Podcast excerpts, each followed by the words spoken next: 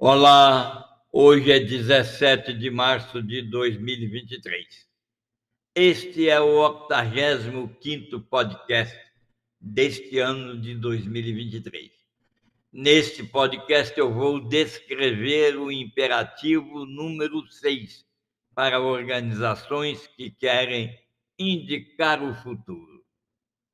Tratar os talentos como mais escassos do que o capital essa é a grande, o grande axioma que toma forma naquilo representado pela conduta organizacional ao longo do tempo. Você já sabe, mas não custa lembrar. Para contratar palestras e aulas sobre o mundo de vida e dos negócios, escreva para o endereço que se encontra no descritivo de cada um dos podcasts da série 2023. Ao contratar para palestras e aulas, você vai saber como decifrar e aplicar o grande código convertido nas seguintes palavras: protagonismo pleno, facilitador, responsivo e resiliente. Esse é o que você vai compreender a razão pela qual ele será importante e como se construir em você ou na organização que você lidera ou na organização que você é proprietário. Você continua sabendo, mas também não me custa lembrar nada. Não custa nada lembrar. A organização e até pessoas, quando convivem em um design de organização em hélice, elas tomam decisões de qualidade com facilidade. Nas organizações que fazem isso bem, os indivíduos que trabalham com ela têm mais controle e influência sobre sua própria carreira e na vida pessoal tornam-se protagonistas plenos com mais facilidade.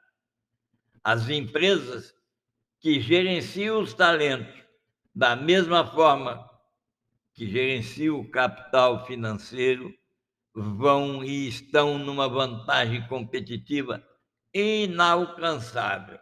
Portanto, se você é gestor, se você é empresário, se você é líder, você, como pessoa, gerencie os seus talentos internos da mesma maneira que você cuida do seu dinheiro no bolso, pois é aí que você vai ganhar uma vantagem competitiva inalcançável. Eu vou descrever nesse podcast o imperativo número 6, que versa especificamente sobre tratar os talentos dessa forma que eu mencionei anteriormente. É fato que o mundo do trabalho mudou rapidamente.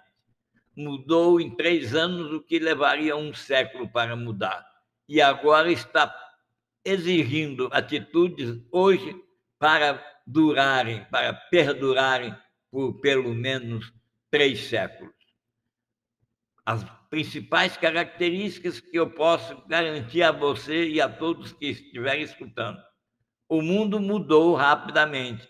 Em três anos, aquilo que levaria muitos e muitos séculos para mudar. Um exemplo claro: empregos estão substituindo num ritmo jamais visto pela automação.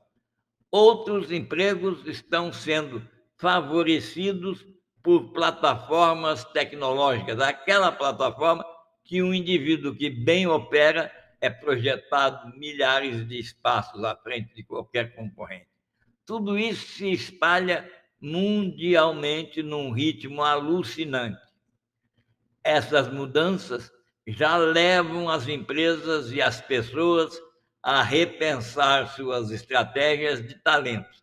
E aqui o que eu falo vale para a pessoa considerar os seus talentos, as suas competências e as suas habilidades, tanto quanto as empresas considerar as pessoas com os talentos que elas trazem e as habilidades. É imperativo conhecer, compreender e viver esse momento. As empresas de melhor desempenho vão ancorar essa iniciativa em um princípio fundamental E isso você, eu como pessoa, precisa adotar o mesmo princípio fundamental. No caso da pessoa, eu sou insubstituível, meus talentos, minhas competências e habilidades são o melhor recurso e o mais escasso recurso que eu tenho, do qual eu posso apresentar à sociedade. E as empresas deverão adotar esse mesmo pensamento, esse mesmo princípio. Os talentos empresariais são, de fato, os recursos mais escassos. Depois, tanto as empresas quanto você deve se concentrar em três questões centrais. Você, como pessoa, no momento que for buscar sua autocapacitação, você vai ter que se perguntar: de que talento eu preciso? De que habilidade eu preciso para projetar a minha competência? Como e onde eu vou encontrar essa habilidade numa forma curricular satisfatória que me atenda e que produza efeito? Como eu vou poder, depois que adquirir ou conhecer essas variáveis, como é que eu vou projetar as minhas competências de maneira mais eficaz para executar o meu plano de valor, que é ser um indivíduo protagonista pleno em todas as áreas da vida e protagonista no meu local de trabalho. Da mesma forma, as empresas, ela precisa responder as mesmas perguntas de que talento ela precisa, como ela pode atrair e reter, como ela pode dar corpo à gerência e permitir que os talentos interajam de maneira eficaz para executar o plano de valor empresarial. Responder à primeira pergunta, aquela que eu disse, de que talentos precisamos e de que talento o indivíduo precisa, é, já é dificílimo para as empresas que ainda não tenham se dedicado a criar um plano de valor. É impossível para a maioria das empresas e para a maioria das pessoas no mundo moderno. Nossas pesquisas constataram que uma quantidade gigante de valor nas organizações está associada apenas a 11 ou 15 funções. Em algumas empresas excepcionais, 25 funções, muitas das quais estão no topo, nos escalões superiores da empresa. Pense você que o mesmo acontece na criação das suas próprias habilidades e competências. Muitas das pessoas concentram-se num valor em, no máximo, cinco ou seis habilidades, e muitas das quais estão longe do alcance da grande maioria de personagens, de pessoas que desejam ser protagonistas. Em outro momento, eu vou falar especificamente para você, indivíduo, você que quer fazer a diferença, quais são os, as funções e as habilidades que estão ao seu alcance, ao alcance da maioria, oferecida pela grande massa de instituições de ensino, e aquelas outras que estão distantes, que, para os quais você precisará de um mentor. O mentor, a mentora, é insubstituível no desenvolvimento de talentos para decidir e indicar o futuro. Da mesma forma, os líderes, as pessoas que lideram, precisam saber quais são as funções nós falamos de 25, 50, 5, 15, quais são essas funções. Se não souberem, vão estar desperdiçando os melhores talentos em funções que não geram um grande valor.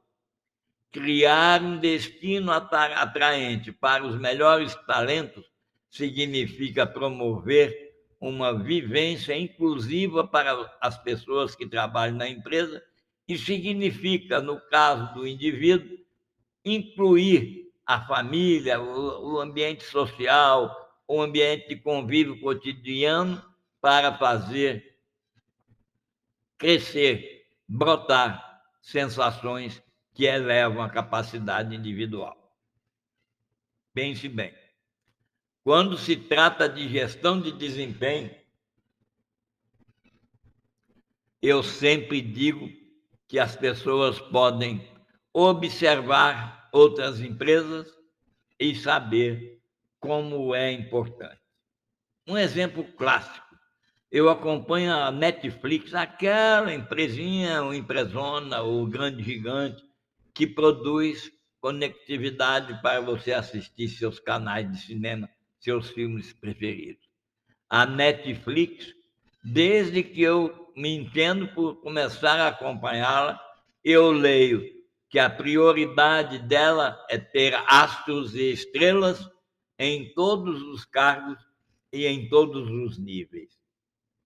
Embora essa declaração possa parecer um lema vazio em outra empresa, na Netflix ela atende a uma necessidade importante que se projeta para todas as empresas também usufruírem dessa expectativa.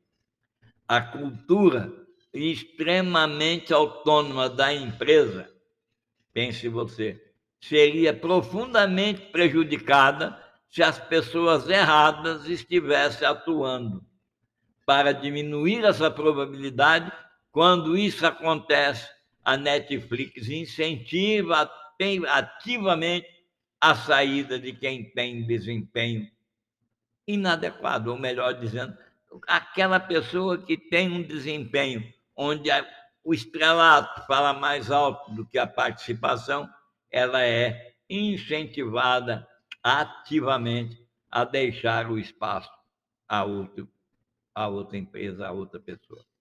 Por fim, eu quero dizer para você, para mim mesmo, para todas as pessoas que estão a escutar, as pessoas e empresas prontas para o futuro vão perceber e já percebem que os ecossistemas de talento geralmente permitem a melhor alocação dos principais talentos.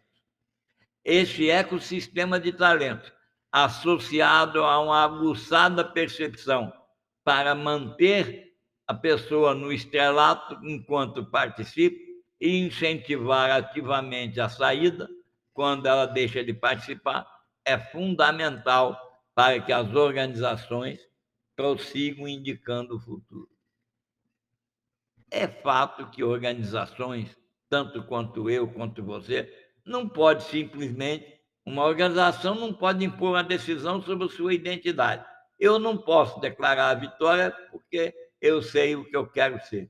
Com o aumento da conectividade, da automação e a mudança nas expectativas das gerações mais novas, as empresas e você deverá estar preparada para uma adaptação ágil e constante, se quiser sobreviver.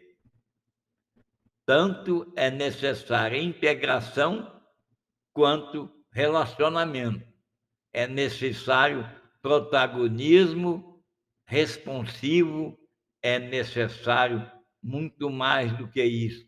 É preciso protagonismo pleno, facilitador, responsivo e resiliente. Quem viver, verá. Até o próximo podcast, no qual eu vou descrever o imperativo número 7, adotar uma visão de ecossistema, tanto no indivíduo quanto na empresa que ele, por acaso, faça parte. Um abraço e até o próximo.